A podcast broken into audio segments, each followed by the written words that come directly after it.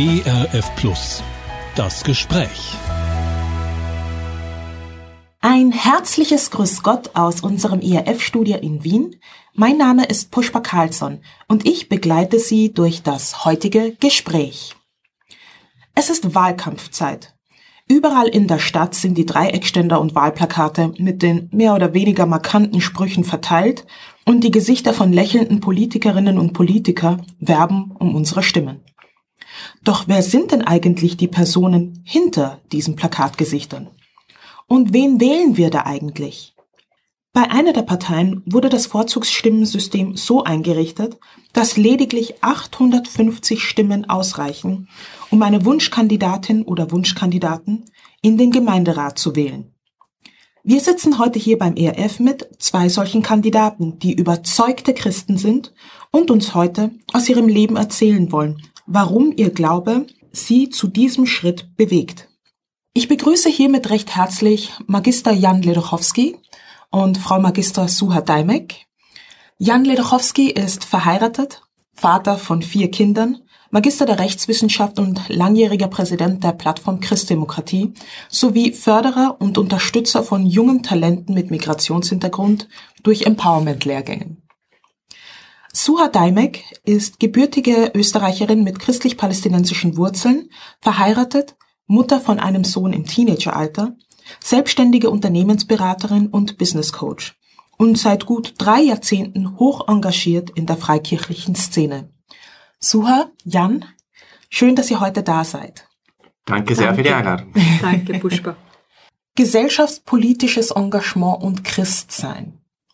Wie ist das miteinander vereinbar? Wie geht das zusammen? Und warum ist das so ein großes Thema für euch?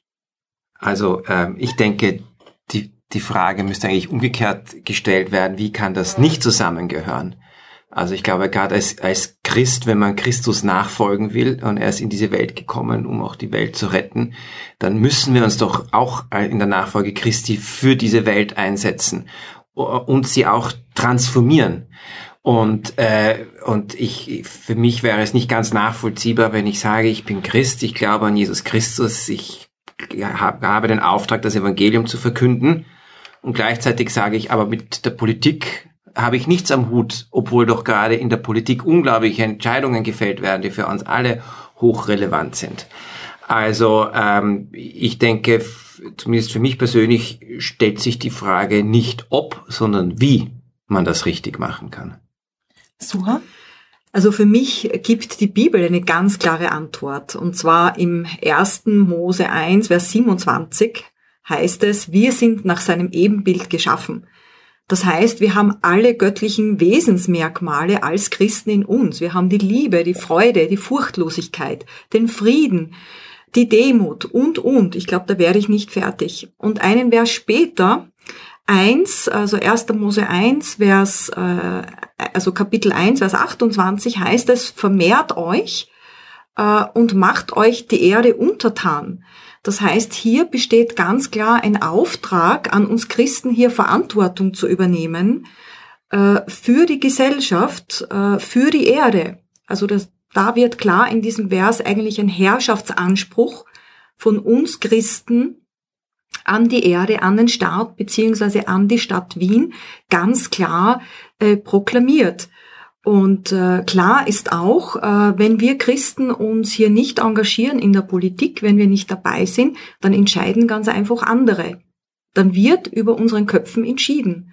Das heißt, wir haben die große Chance, die Erde, und in dem Sinne, wenn man jetzt im kleineren Rahmen denkt, für Österreich, für Wien äh, zu gestalten und Einfluss zu nehmen als Christen im positiven Sinne, mit all dem, was wir hier mitbringen, an Ressourcen, an Möglichkeiten, äh, an Einstellungen und an Überzeugungen. Das sind alles sehr hehre Gedanken und auch in gewisser Weise Idealvorstellungen. Aber ist es nicht oftmals so, dass gerade das Thema Politik in unserer heutigen Zeit sehr negativ mitunter behaftet ist, dass wenn das Wort Politik fällt, das auch gleich mit Polemik, ähm, Untergrabung, Schlammschlachten, ähm, andere Niedermachen in Verbindung gebracht wird und oftmals auch schlechte Kompromissbereitschaft mitschwingt. wie sind diese Punkte mit Christsein in der Politik vereinbar, auch für euch persönlich? Ich sehe das als Chance, als Christen hier einen Unterschied zu machen. Gerade wenn wir davon sprechen, dass eben Politik nicht immer so läuft, wie sie laufen kann, dass eben Dinge passieren, die wir als Christen nicht nachvollziehen können oder Entscheidungen getroffen, die nicht in unserem Sinne, in unserem christlichen Sinne sind, beziehungsweise unserem christlichen Menschenbild entsprechen, haben wir hier absolut eine Möglichkeit, hier einfach einzugreifen und zu gestalten. Äh, und daher haben wir den Auftrag, auch hier dabei zu sein. Wir können uns natürlich als Christ absendieren. Wir können klar sagen, wir bleiben in unseren Kirchen, in unseren Gemeinden. Wir sind hier nicht dabei. Wir fokussieren uns auf, äh, auf das Heil, auf die Verbreitung des Evangeliums eine ganz tolle Sache und das ist am Ende des Tages auch der Auftrag jedes Christen. Aber darüber hinaus besteht, wie ich eingangs gesagt habe, einfach eine Verantwortung, Gesellschaft zu beeinflussen und das können wir nur über die Politik.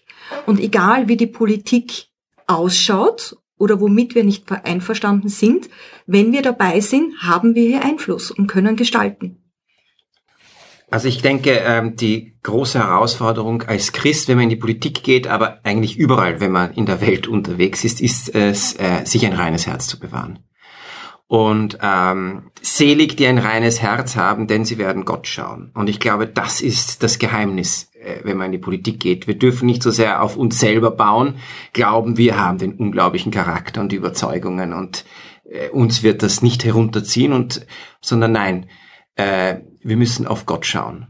Und wenn wir auf Gott schauen, und das heißt, das ist eben die wahre Bekehrung, dass wir ähm, dann, dann kann es uns gelingen, mit ihm gemeinsam ein reines Herz zu bewahren. Und dann kann man auch tatsächlich etwas ändern in der Politik. Und da rede ich nicht einmal so sehr von konkreten Maßnahmen, sondern von einer Kultur in der Politik, was ja auch in der Frage angesprochen wurde. Weil man kann natürlich trefflich streiten, auch als Christ, was ist die richtige Maßnahme? Auf, äh, auf eine Herausforderung und man kann zu gegensätzlichen Lösungen kommen. Für mich ist da das Wichtigste, dass man sagt, ähm, man, aus einem, dass man versucht, aus einem christlichen Geist, aus einem Geist der Menschenliebe und Gottesliebe heraus zu Lösungen zu kommen und dass dann wir auch als Christen die Größe haben, anzuerkennen, dass es unterschiedliche Meinungen gibt, Meinungen gibt äh, selbst wenn es uns alle eint, dass wir an Christus glauben. Das heißt, ähm, ich denke, wenn die Sua Demek und ich in die Politik gehen, dann sicher auch aus einem Missionsauftrag heraus, den Geist in der Politik zu ändern. Einige Themen, die für Christen doch sehr wichtig sind oder ähm, die von ihrer Weltanschauung oder ihrem Wertefundament getragen werden, sind weitläufig eigentlich nicht ganz mehrheitsfähig. Wie verhalten sich Christen in der Politik, wenn es darum geht, solche Entscheidungen zu treffen, wo sie eigentlich wissen, ich kann mit meinem Gewissen nicht ganz dahinter stehen? Was passiert in so einer zwiespältigen Situation und wie ist die am besten zu lösen? Ich glaube, ganz wichtig ist als christlicher Politiker das große Bild insgesamt zu sehen. Das heißt, welche Möglichkeiten hat man in der jeweiligen Situation, Dinge durchzusetzen und sich dafür einzusetzen? Und welche Möglichkeiten hat man eventuell auch in Zukunft, die Dinge auch fortzuführen und, und weiter dran zu bleiben? Und manchmal ist es aus meiner Sicht einfach klüger und vernünftiger, äh, kleinere Dinge sozusagen zu erreichen, als die ganz große Sachen. Aber viele, viele kleine Ziele beziehungsweise Erfolge können dann am Ende des Tages auch zur großen Sache führen, die man als Christ ursprünglich im Auge gehabt hat, beziehungsweise eigentlich unser Gott.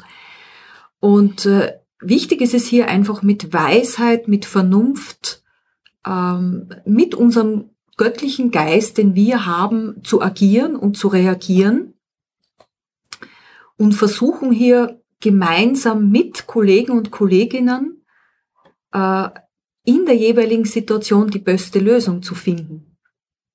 Ich glaube, dass es persönlich manchmal ein bisschen kurzsichtig ist zu denken, als Christ rennt man so gegen den Prellbock und versucht sich beinhart durchzusetzen. Ich glaube, allalong ist das nicht der beste Weg, sondern wichtig ist, gemeinsam mit allen anderen, die zu diesem Thema involviert sind bzw. entscheiden, äh, sie zu überzeugen, sich dafür einzusetzen und dann am Ende des Tages äh, ja, Lösungen zu erreichen. Und wichtig ist auch, als christlicher Politiker nicht aufzugeben. Wenn man gerade gewisse Dinge erreicht hat und vielleicht nicht das große Ganze, dran zu bleiben und den roten Faden einfach zu bewahren. Wir haben einen großen Gott und unser Gott kann am Ende des Tages alles möglich machen. Am Ende des Tages ist es äh, seine Welt, sein Land, sein Wien. Äh, er hat seine Hand drüber und dieses Vertrauen möchte ich als christliche Politikerin auch haben und mir bewahren. Also für mich ist bei dieser Frage das Gleichnis vom untreuen äh, Verwalter äh, eine echte Inspiration, ähm, wo äh, sein Herr ihn kündigt sozusagen, daraufhin holt er die Schuldner seines Herrn rein, lässt sich die Schuldscheine vorlegen und streicht quasi die hundertprozentige Summe durch und sagt, schreib 80 Prozent hin, ja.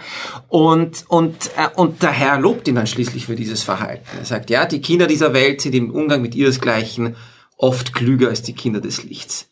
Und, und was heißt das nämlich für mich in der Politik? Das ist nämlich genau diese Fähigkeit, da wo nötig, Kompromisse einzugehen. Ja, wir, uns ist die Offenbarung anvertraut, haben, äh, anvertraut worden. Wir haben Jesus Christus und wir kennen ihn. Und doch ist es manchmal notwendig, von diesem Schatz der Wahrheit Abstriche zu machen, um etwas, um einen Fortschritt zu erreichen, um etwas Besseres einzuführen. Also zum Beispiel ganz konkret bei der Abtreibungsfrage. Ist völlig selbstredend. Jede Abtreibung ist ein großes Unrecht und ein großes Unglück. Und, äh, und wir müssen alles tun, um das zu verhindern. Aber jedes Gesetz, das zwar äh, äh, das das Leben schützt, aber vielleicht die Abtreibung nicht völlig verhindert, ist immer noch besser als der jetzige Zustand. Und das ist so der klassische Fall, wo ich als Christ quasi vielleicht ein Gesetz unterschreiben muss, das immer noch im Unrecht ist. Aber besser als das, was wir vorher hatten. Und die, die wichtige Frage ist, und das muss man einfach im Gebet, in der täglichen Gewissenserforschung, aber auch quasi im, im Austausch mit seinen Geschwistern klären, Wann ist die rote Linie überschritten? Wie weit geht man? Ab welchem Moment begeht man ein Verrat am Evangelium, äh, an, an seinen Geschwistern, an Gott? Oder wie lange ist man ein Instrument, das vielleicht noch Schlechtes verhindert oder Gutes, vielleicht auch was Gutes bewirkt? Und das ist eine extrem schwere Frage, die lässt sich nicht so leicht beantworten. Also ähm, äh, ähm, und und wie gesagt, dafür ist es unbedingt notwendig, dass dass die dass jeder Christ in der Politik Teil einer Gemeinschaft ist, dass für ihn gebetet wird, dass er gemeinsam mitbetet, dass er sich austauschen kann äh, und, und dass er so seine Entscheidungen äh, nicht ganz alleine treffen muss. Letztlich ist er aber, so wie wir alle, allein vor Gott verantwortlich, wie er sich entscheidet. Und, ähm, und ich bitte dann auch quasi um Verständnis bei den Christen. Man, man kann aus einer christlichen Gesinnung heraus zu unterschiedlichen Schlussfolgerungen kommen. Sprechen wir nicht gleich jemanden ab, dass er ein gläubiger Mensch ist und das Gute tun will, nur weil er sich anders entscheidet, als man es für richtig halten würde. Es ist nicht so leicht und, ähm, und letztlich wird erst beim jüngsten Gericht alles aufgelöst werden. Ähm, und ich hoffe auch bei mir selber, dass ich die richtigen Entscheidungen fälle. Ich weiß es letztlich auch nicht. Stichwort Gemeinschaft im Hintergrund, ähm, Rückenwind da haben. Ähm, Suha, du bist ja schon seit mehreren Jahrzehnten in der freikirchlichen Gemeindeszene beheimatet und auch hochgradig engagiert. Wie ist das für dich im aktiven Gemeindeleben, wenn du sagst, ich trete jetzt auf, ich will in die Politik gehen, ich will in der Gesellschaft was verändern durch ähm, das Vehikel der Politik? Steht da die, deine Kirche, deine Gemeinschaft geschlossen hinter dir oder führt das doch auch zu Diskussionen und Spaltungen? Wie, wie erlebst du das so? Was sind die Stimmen, die da laut werden? Im Großen und Ganzen äh, erlebe ich, dass wirklich sehr, sehr viele Geschwister hinter mir stehen, vor allem weil sie mich erkennen und meinen Weg jetzt die letzten Jahre oder Jahrzehnte äh, mitbekommen haben. Ich bin seit 21 Jahren in der Life Church Wien. Davor war ich zehn Jahre in der Evangeliumsgemeinde Quellenstraße, also seit, ein, seit 31 Jahren in der Freikirche. Äh, viele, nicht alle, aber viele kennen mich doch, kennen meinen Werdegang, kennen mein Herz. Ähm, und äh, dadurch denke ich, dass äh, das schon äh, einfach meine Rolle oder meine Tätigkeit jetzt auch im Großen und Ganzen verstanden wird. Aber es gibt natürlich auch einzelne Christen, die sagen, Politik und Glaube oder Kirche oder Gemeinde, das sind zweierlei Paar Schuh. Und äh, dass ich jetzt stärker natürlich meine politische Rolle auch einnehmen muss. Äh, ich versuche es natürlich aus der Gemeinde herauszuhalten, aber das ein oder andere kommt natürlich durch in den Gesprächen ähm, das wird nicht verstanden. Und das sind scheinbar unterschiedliche Dinge. Aber da versuche ich einfach zu sprechen und versuche ich Überzeugungsarbeit zu leisten, denn Politik ist einfach Vehikel. Politik ist eine Chance und eine Möglichkeit, als Christen Gesellschaft zu beeinflussen. Und dieser abgesonderte Glaube der Glaube gehört in die Kirche oder in die Gemeinde und Politik ist ganz was anderes. Das bringt uns als Christen insgesamt nicht weiter. Und da appelliere ich auch an das große Bild.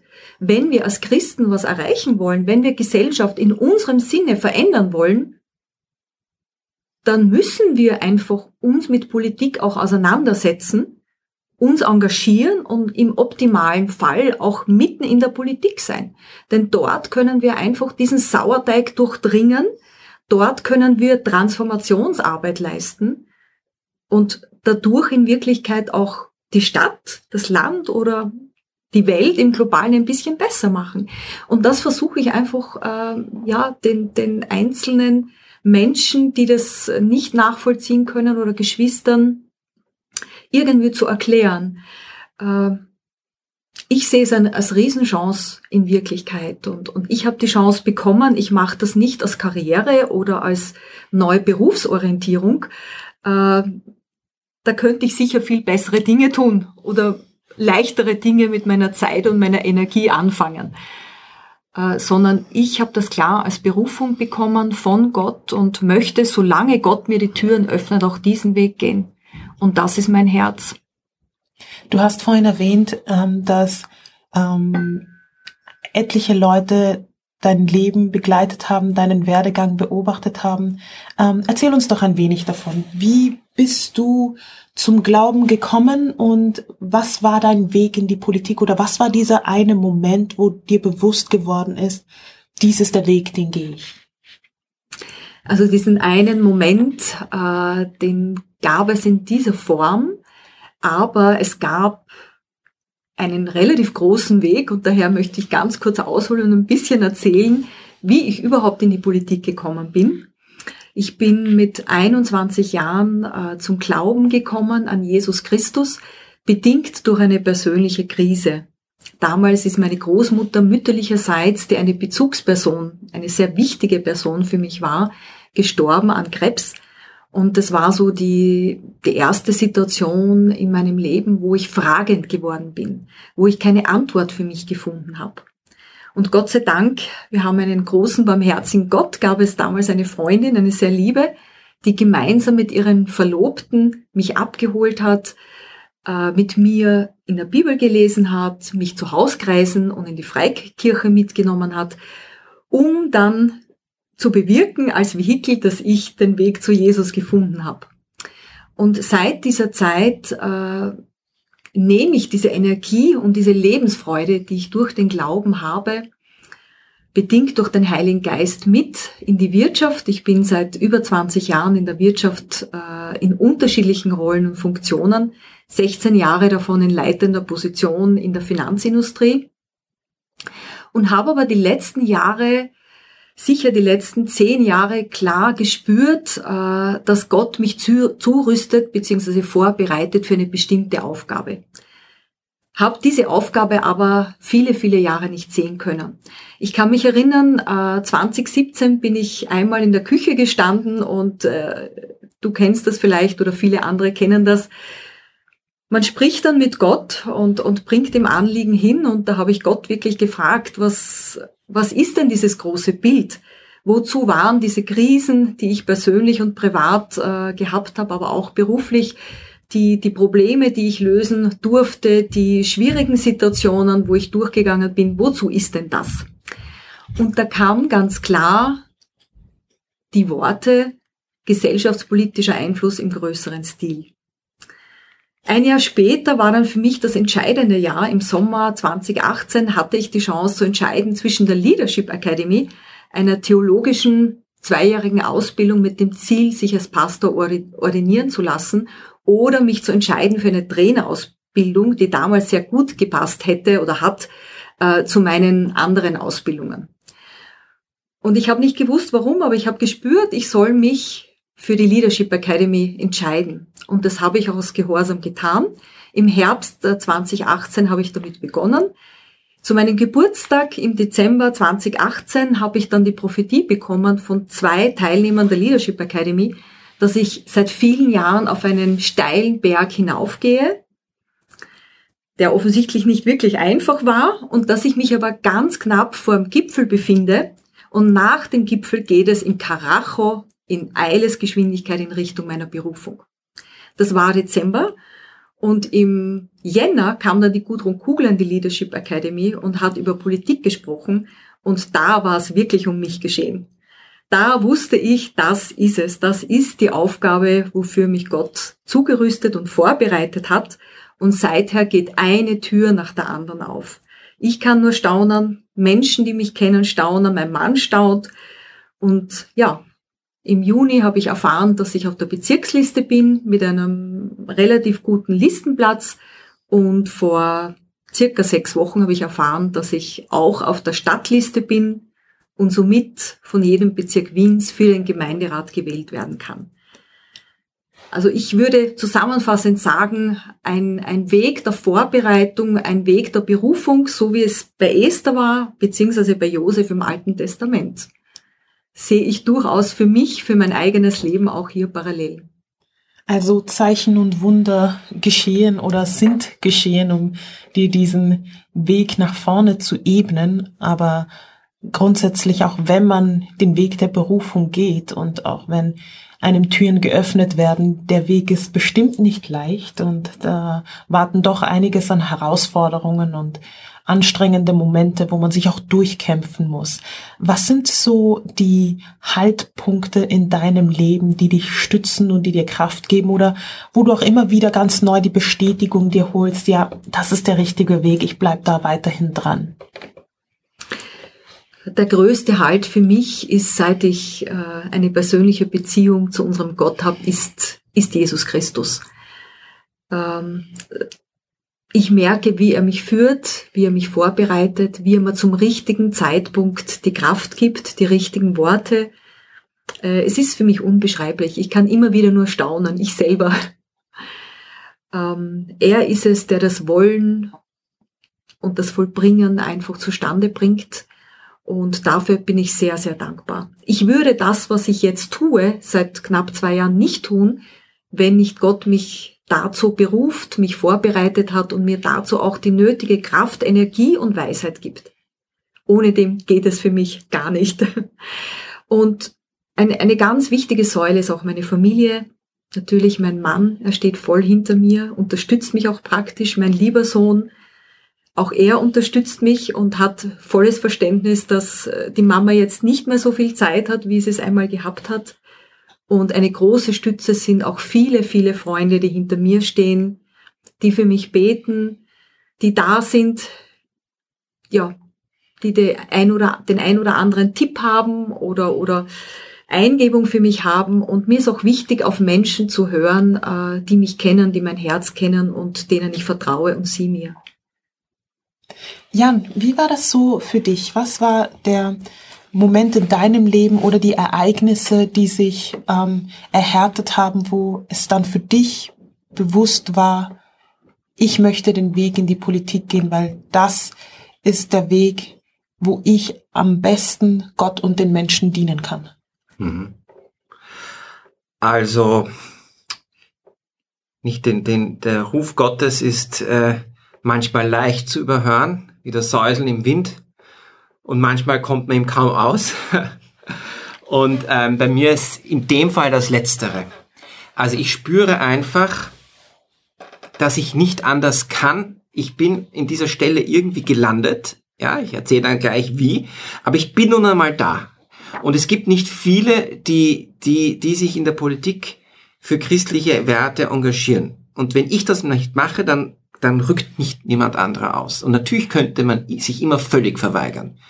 Man kann immer sagen, nein, ich diene dir nicht. Ähm, die Option hat man schon, aber eine andere sehe ich nicht. Deswegen glaube ich wirklich, ich, ich muss es machen und das ist für mich ein Zeichen einer, einer Berufung, ähm, wenn, wenn es keinen anderen, keinen anderen guten Weg gibt. Aber wie bin ich da gelandet? Ähm, ähm, das war so, also ich war immer normal politisch interessiert oder vielleicht bisschen überdurchschnittlich, aber nie, ich war, ich war nie in einer Partei zum Beispiel. Und Anfang 2017 sind wir so in einer Gruppe zusammengesessen, äh, die meisten junge Leute, äh, Christen aus ganz Österreich, verschiedenste Konfessionen. Und äh, wir haben uns gedacht, das geht so nicht weiter. Ja, ähm, wenn wir uns zuschauen, wenn wir nur noch zuschauen, dann machen wir uns selber mitschuldig. Äh, wir können nicht jammern, dass die Politik wird immer weniger christlich, unsere Kultur wird immer, immer weniger christlich und selber ziehen wir uns zurück in unsere eigenen äh, Reservate, wenn man so will. Und wir haben damals beschlossen, nein, wir wollen selber auch politisch tätig werden. Und, und, äh, und zwar in der Partei, wo wir uns am besten aufgehoben fühlen.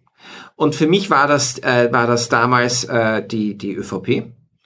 Und weil in unserem politischen System, wenn man etwas politisch bewegen will, muss man in eine Partei gehen. Nicht? Das, das, da braucht man gar nicht groß darüber zu diskutieren, das ist so. Und, ähm, und ich, ich bin dann ÖVP-Mitglied geworden, das war 2017.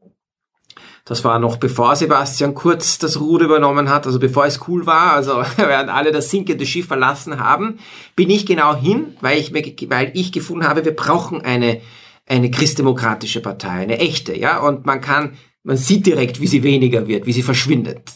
Vielleicht kann ich einen Beitrag leisten, auch wenn es nur ganz klein ist, ja. Und ähm, ich habe um einen Termin gebeten äh, äh, mit jemandem aus der Partei und habe gesagt, ja, ich, ich einfach gesagt, wer ich bin. Ich bin ein gläubiger Mensch, ich mache dieses und jenes, mir sind die christlichen Werte wichtig, ich will mich gerne engagieren. Wo könnte ich da hingehen? Ich hatte keine Ahnung.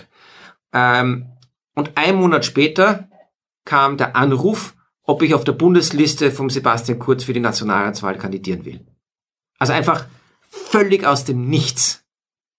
Äh, und das war einfach so ein magischer Moment, wo, wo Sebastian Kurz äh, äh, hat ja 2017 auf der Bundesliste 100 Experten gehabt, die noch nie politisch aktiv waren. Also das gab es vorher in der Geschichte der Zweiten Republik noch nie.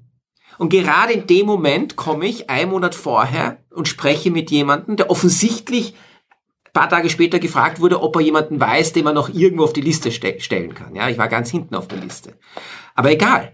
Und da habe ich gewusst, unglaublich. Also ich, also das, das kann man nicht planen. Ja, ich dachte, ich werde da irgendwo im Bezirk irgendwas machen. Ja, im besten Fall. So. Und dann war aber für mich schon auch klar, also das ist jetzt kein Zufall. Also wenn ich das jetzt nicht ernst nehme, wenn ich mich da nicht voll reinschmeiße, dann, dann ist das wirklich ein, ein, auch ein Verrat an Gott, der mir da diesen Ruf geschickt hat, der ein kleines Wunder bewirkt hat. Und, ähm, und, und die Wahl war ja schon eineinhalb Monate später. Und ich habe einfach, ich habe, ich habe einfach über die Mittel, die ich hatte, und das waren nicht viele, also in Wirklichkeit mein Facebook-Account und, ähm, und auf YouTube, ähm, einfach nur darüber gesprochen, was in meinem Herzen war. Verteidigung der Familie, Schutz der Familie, Schutz der Ehe, Lebensschutz am Anfang und am Ende und, und, und ganz grundsätzlich, weil das ein Fundament von dem allen ist, die, die Verankerung unserer Kultur in den christlichen Werte in den christlichen Werten, weil nur im Kontext unseres christlichen Glaubens macht so etwas im Menschenwürde überhaupt Sinn. Ähm, und ich war sehr neugierig, wie viele Vorzugsstimmen ich bekommen werde. Das ist natürlich immer in der Politik ein gewisser Gradmesser.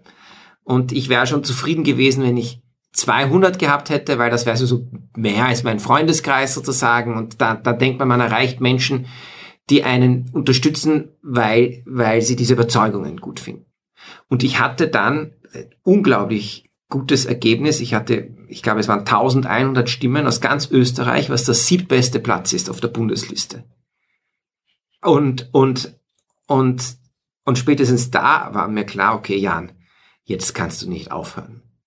Ja, wenn du das wegschmeißt, also wenn du das nicht annimmst, dann, dann äh, machst du dich selber schuldig. Und, ähm, und, und das ist natürlich auch innerhalb der äh, Partei aufgefallen. Und das war ja auch sozusagen ein bisschen das, meine Hoffnung, dass die dann sehen, hoppla, wer ist das? Da sozusagen am vorvorletzten Platz noch nie irgendjemand, keiner kennt den, noch nie von dem gehört, ist, ist auf Platz sieben äh, österreichweit. Wofür steht er eigentlich? Was? Irgendwas hat diese Person richtig gemacht. Und, ähm, und ich habe dann kurz danach äh, die, äh, die Plattform Christdemokratie übernommen, äh, die sich dafür einsetzt, dass christliche Werte in der Politik gefördert werden, und zwar äh, parteiübergreifend und konfessionsübergreifend. Und das mache ich sozusagen seitdem. Und ich mache es aus wirklich voller Begeisterung und äh, voller Freude und weil ich einfach also mit, mit, der, mit dem guten Gefühl am Leib Christi äh, äh, quasi das seinen Platz gefunden zu haben. Wenn wir schon beim Thema christlich-sozial oder christliche Werte ähm, oder auch das Schlagwort christliches Abendland hernehmen, wie seht ihr da Österreich derzeit? Sind wir noch ein christliches Land? Haben wir da dieses Fundament noch oder ist es schon am Bröckeln? Hm. Also ich habe mal so ein interessantes Zitat von einem ähm, einem atheistischen Theologen gelesen, also das gibt's auch, ähm, und er hat gesagt, äh, die, die, die, die Träume von Atheisten sind immer noch christliche Träume. Ich glaube, wir kommen in Europa gar nicht heraus aus, aus, aus dieser christlichen Tradition, in der wir aufgewachsen sind. Die gesamte Art zu denken, die gesamte Art, wie wir unsere die Welt wahrnehmen, wie wir uns als Person wahrnehmen, ist durch und durch durchdrängt durch diese christliche Idee, dass jede Person eine Würde hat und dass wir alle zur Freiheit berufen sind und dass es eine objektive Wahrheit gibt, dass es eine, eine Gesetzmäßigkeit gibt. Ähm, und, und aus dem heraus ist auch die wissenschaftliche Methode entstanden, ja, und die Rechtsstaatlichkeit und, und, und, und. Soll nicht heißen, dass das nicht wieder verloren gehen kann. Ich glaube, an dem Punkt sind wir noch, sind wir nicht. Ähm, man kann sagen, noch nicht. Aber man erkennt schon an den, an den großen Debatten, die geführt werden, werden an, an, es ist tatsächlich ein Kulturkampf, wie zwei unterschiedliche Menschenbilder aufeinander prallen. Das, das christliche und das unchristliche Menschenbild. Und noch herrscht ja eigentlich ein Konsens, dass das, was aus dem Christentum in unserer Kultur erwachsen ist, gut ist. Und das sind ja christliche Werte, also also ich wiederhole es noch einmal, also die, die Demokratie zum Beispiel, die Rechtsstaatlichkeit, der Sozialstaat, äh, äh, das Konzept der Menschenwürde, die Menschenrechte. Ähm, nur ich glaube, was übersehen wird, ist von vielen, dass diese Dinge entwurzelt, äh, quasi aus dem Kontext herausgerissen, ähm, äh, vom Christlichen für sich keinen Bestand haben. Ähm, damit meine ich, ähm, äh, Yuval Harari hat in der kleinen Geschichte der Menschheit geschrieben, dass es für Liberale beschämend schwerfällt zu erklären, was das Besondere am Homo sapiens ist, ohne einen Rückgriff auf die unsterbliche Seele und einen Schöpfergott. Und das stimmt, weil, äh, weil äh, nur dann kann man erklären, warum der Mensch etwas Besonderes und warum ein einzelner Mensch mehr wert ist als das gesamte Amazonasgebiet. Ja, weil der Mensch ist für die Ewigkeit geschaffen, alles andere vergeht. Ähm, wenn das wegfällt, wenn diese Überzeugung wegfällt, lässt sich tatsächlich kaum mehr argumentieren, warum der Mensch etwas Besonderes ist. Und ich glaube, darum ist es so wichtig auch, dass, dass sich Christen einbringen in unsere Kultur, weil es, äh, weil es hier, hier geht es wirklich um, um ein Haus, das entweder auf Fels oder auf Sand gebaut wird. Und wir sind diejenigen, die versuchen, das Fundament irgendwie in Ordnung zu halten. Ja, das ähm, und das ist nicht leicht und man, man sieht schon an den verschiedensten Bereichen, an den Rändern, wo es aufgeweicht wird und man, ähm, und, und es kann, natürlich kann es passieren, und das ist ja in anderen Erdteilen wie Nordafrika und die, das ja, was ja christlich war, äh, auch passiert, dass, dass die Kulturen einfach ihre christliche Identität verloren haben und dann haben wir ein ganz anderes Europa und dann haben wir sicher nicht mehr das Abendland in Europa. Wenn es drei Wünsche gäbe, die ihr aussprechen könnt, auch in Bezug auf eure Berufung und die politische Laufbahn, beziehungsweise was ihr gerne umgesetzt hättet, was wären das? Die Sicht zum Leben ist mir persönlich sehr, sehr wichtig und zwar von Anfang an bis zum Ende. Das heißt, äh, die Menschenwürde, die uns keiner verleihen kann oder auch entziehen kann, muss immer im Vordergrund stehen die Freiheit und die damit angeknüpften Menschen- und Grundrechte sind ganz, ganz wichtig. Und im Zusammenhang mit Lebensschutz ist es ganz wichtig, dass unsere Gesellschaft eine Sicht bekommt, dass Kinder im Bauch ihrer Mutter Lebewesen sind, das ist kein Zellhaufen, und auf der anderen Seite auch Menschen, ältere, schwerkranke Menschen, auch noch ein Leben haben. Meine Mutter ist sehr, sehr schwer krank und sie hat noch immer Hoffnung. Sie möchte noch immer leben. Und ich glaube, diese Sicht ist sehr wichtig und die brauchen wir auch, damit wir die Menschenwürde in allen Facetten des Lebens auch aufrechterhalten können. Das Zweite, was mir sehr wichtig ist, ist eine gesunde Sexualpädagogik an unseren Schulen und auch im Kindergarten. Denn hier hat sich ein bisschen etwas hineingeschlichen. Man kann auch klar sagen, eine Ideologie hereingeschlichen, die unseren Kindern und unseren Jugendlichen meiner Meinung nach nicht wirklich gut tut. Kinder und Jugendliche werden sehr häufig mit nicht altersgerechten, nicht kindgerechten und ihrer Entwicklung entsprechenden Infomaterialien und Inhalten konfrontiert. Und es ist ganz wichtig, damit wir später mal gesunde Erwachsene haben, dass auch Kinder dort, wo sie unterrichtet werden, einfach auch mit gesunden Inhalten konfrontiert werden. Da gibt es die Bürgerinitiative www.kindergerecht.at, da kann man auch mehr darüber nachlesen. Und der dritte Wunsch ist einfach, dass wir als christliche Politiker einen Unterschied machen können. So wahr uns Gott helfe. Jan, was wären deine drei Wünsche? Ja, ähm, die, die überschneiden sich natürlich wenig überraschend mit der von der SUR. Ähm, der erste Wunsch wäre, dass wir eine, eine ordentliche Familienpolitik in Österreich machen. Also zunächst einmal, dass wir anerkennen, dass eine, eine Reproduktionsrate von 1,45 äh, Kindern pro Frau ein Zeichen für eine große, also ökologische Katastrophe ist, und zwar für uns Menschen. Nicht? Also bei jeder anderen Spezies, wenn man die Frösche im Neusiedler See beobachtet, dann sieht von Generation zu Generation weniger Froschbabys und man weiß dann, in zehn Jahren sind sie ausgestorben, dann weiß man, gut, an der Ökologie stimmt was nicht. Ja? Wir, werden wir etwas tun, um zu versuchen, diese Froschpopulation zu retten. Nur bei uns Menschen scheint das völlig egal zu sein. Wir schauen, und, und wir nehmen dann nämlich auch äh, äh, ein, diese, äh, dieses verborgene Elend nicht ernst oder versuchen es auch nicht zu lösen, denn der, der, der, der, der, der Trieb, ja, äh, sich fortzupflanzen, ja, also der Wunsch, sich fortzupflanzen, Leben weiterzugeben, ist ja so tief in uns verankert, da muss schon etwas ganz grob nicht stimmen, äh, dass wir als Gesellschaft sozusagen entscheiden, wir hören auf. Wir geben auf. Das heißt, eine Familienpolitik muss genau da ansetzen und, und wir müssen aufhören, unter Familie einfach alles zu verstehen, alles da hineinzupacken in diesen Begriff, weil wir dann die Fähigkeit verlieren, überhaupt zu, zu definieren, was äh, äh, überhaupt die Gruppe zu definieren, der wir helfen müssen. Familie heißt für mich jetzt im Kontext einer sinnvollen Familienpolitik vor allem äh, äh, Eltern oder Paare, die Kinder aufziehen wollen.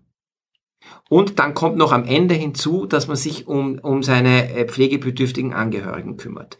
Aber vorher noch, ja, müssen wir einfach wirklich eigentlich alles in Gang setzen, dass wir es schaffen, dass äh, junge Paare wieder, äh, wieder sich trauen, wieder diese Zuversicht haben, mehr als 1,4 Kinder in die Welt zu setzen. Und das, dieses, dieses Problem quasi durch äh, versuchen zu, durch Migration zu lösen, ist, ist, ist sehr kurz, ist sehr kurzsichtig, ja, und wird eben auch auch der Tragik einfach nicht gerecht. Das heißt, ich würde eine wirklich ganz konkrete Familienpolitik machen, wo man ganz konkret ansetzt, was kann man tun, um vor allem auch kinderreichen Familien zu helfen. Da könnte man in der Stadt Wien unzählige Sachen machen und als Beispiel, als Negativbeispiel, Gemeindewohnungen werden nur für maximal zwei Kinder konzipiert. Es gibt keine Gemeindewohnung für drei Kinder. Gibt es nicht. Ja, dann sagen, na gut, das, ähm, dann darf man sich nicht wundern und das zieht sich ja durch, äh, durch unsere gesamte äh, Politik und auch durch unsere Kultur.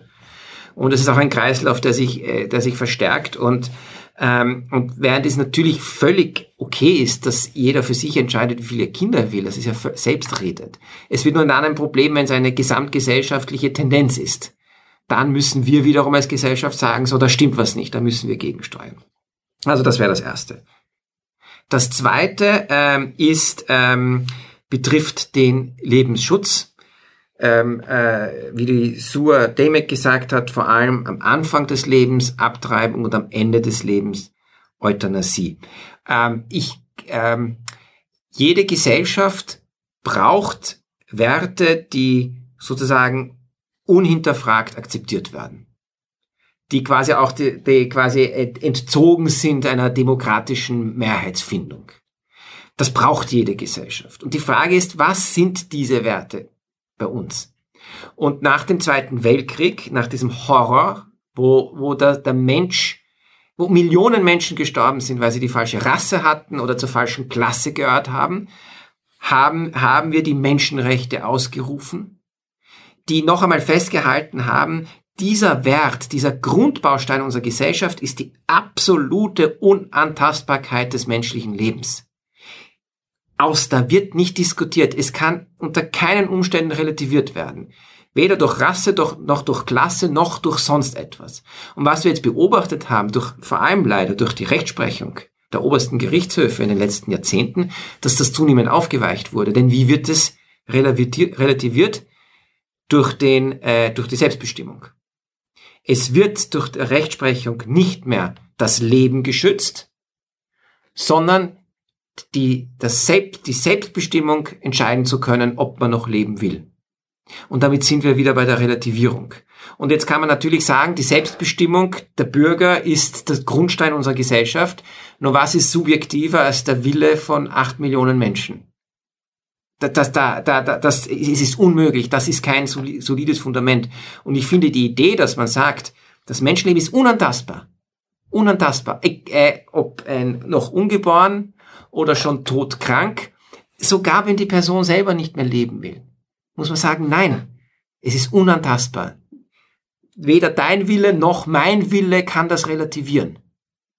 Wir brauchen so etwas als Gesellschaft. Und das wären, also wenn, wenn, wenn, wenn, wenn ich das quasi einführen könnte, dass man sagt, man am Anfang des Lebens und am Ende des Lebens schützt man das, dann ist es eigentlich meine Aussage oder muss es unsere Aussage wieder sein, also wieder bestärken, die absolute Heiligkeit des menschlichen Lebens ist unantastbar und darauf baut unsere gesamte Gesellschaft.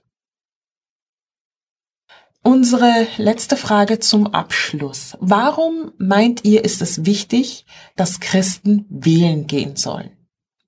Suha. Wählen ist ein demokratisches Recht und es wäre ganz schade, wenn wir als Christen dieses demokratische Recht und diese Möglichkeit nicht in Anspruch nehmen. Wenn wir nicht wählen, dann sagen wir, ich bin mit allem einverstanden im Grunde genommen, was durch die Wahl oder durch andere entschieden wird oder gewählt wird. Wir haben als Christ die Möglichkeit, unserer Stimme Ausdruck zu verleihen über die Wahl. Es ist so. Und eine Stimme kann zwar nicht die Welt verändern, aber mit einer Stimme kann ich unter Anführungszeichen die richten, richtigen Kandidatinnen und Kandidaten wählen, die sich dann für meine Anliegen, meine Werte und meine Überzeugungen in der Politik einsetzen. Das heißt, es ist eine absolute Chance.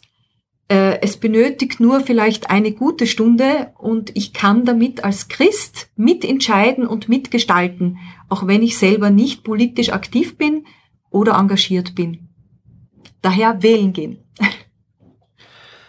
Also äh, ich habe ja mit der Plattform Christdemokratie die letzten Jahre damit verbracht, auch in die Gemeinden zu gehen und mit meinen Geschwistern zu sprechen und auch ihnen das Bewusstsein zu erwecken, wie wichtig es ist, dass sie auch eine bewusste Entscheidung fällen.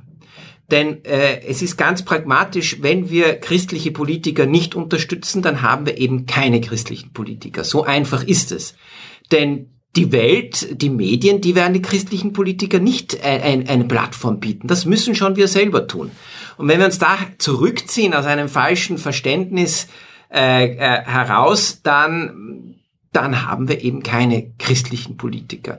Und eine Möglichkeit, die christlichen Politiker zu unterstützen, ist es eben den christlichen Politikern eine Vorzugsstimme zu geben.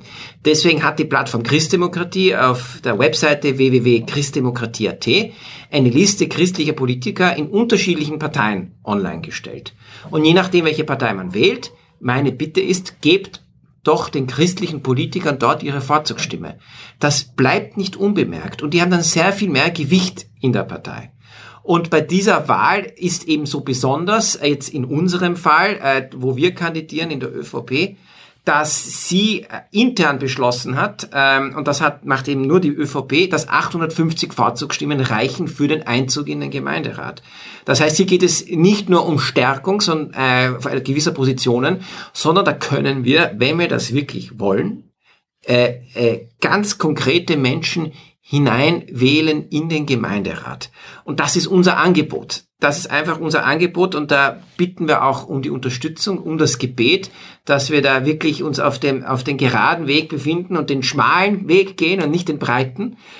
Und es gibt die Anfechtungen und es ist nicht leicht, aber es ist, es ist einfach so notwendig. Und ja, also wie gesagt, ich lade ein, www.christdemokratie.at, informiert euch, geht auf die Webseiten der Politiker, schaut euch an, was sie schon gemacht haben, welche Initiativen sie gestartet haben und dann fällt eure Entscheidung. Ja, dann danke ich euch beiden recht herzlich für das Gespräch. Mhm. Ähm, es war sehr schön, Einblicke in euer Leben und in euren Glauben, in euren Überzeugungen zu bekommen und warum ihr das tut, was ihr tut, nämlich Christ sein und dennoch sich politisch zu engagieren, um positive Veränderungen in der Gesellschaft zu erwirken und gute Werte zu vermitteln und einzubauen damit Rahmenbedingungen geschaffen werden. Für ein gutes Leben für alle, ob jetzt für Gläubige oder Nichtgläubige. Ja, liebe Zuhörerinnen und Zuhörer, am Sonntag, den 11. Oktober, findet die Wien-Wahl statt. Man kann von jedem Bezirk aus seinen Wunschkandidaten oder seine Wunschkandidatin wählen. Briefwahl ist schon seit dem 15. September möglich und am 11. Oktober findet dann die Wahl in den Wahlkabinen statt. Bitte den weißen Zettel auszufüllen. Wir möchten hier dezidiert keine direkte Wahlempfehlung aussprechen. Es obliegt ähm, dem Gewissen einer jeden Person, sich für die Kandidatin oder den Kandidaten zu entscheiden, wo man das Gefühl hat, die Person deckt meine Werte, meine Ansichten und steht für das ein, wofür auch ich stehe. Wir wollten euch hiermit nur die Gelegenheit bieten, zwei Kandidaten kennenzulernen, ähm, etwas näher und etwas besser, die von sich auch sagen, dass sie aus ihrer christlichen Überzeugung aus handeln, dass ihr Wertefundament auf der Bibel gründet und dass sie bewusst in die Politik gehen, nicht aus sich heraus, sondern weil sie da einen Auftrag Gottes auf ihrem Leben sehen. So danke ich Ihnen recht herzlich für das Zuhören. Ich wünsche Ihnen Gottes Segen und bis zum nächsten Mal. Ihre Pushpa Carlsson.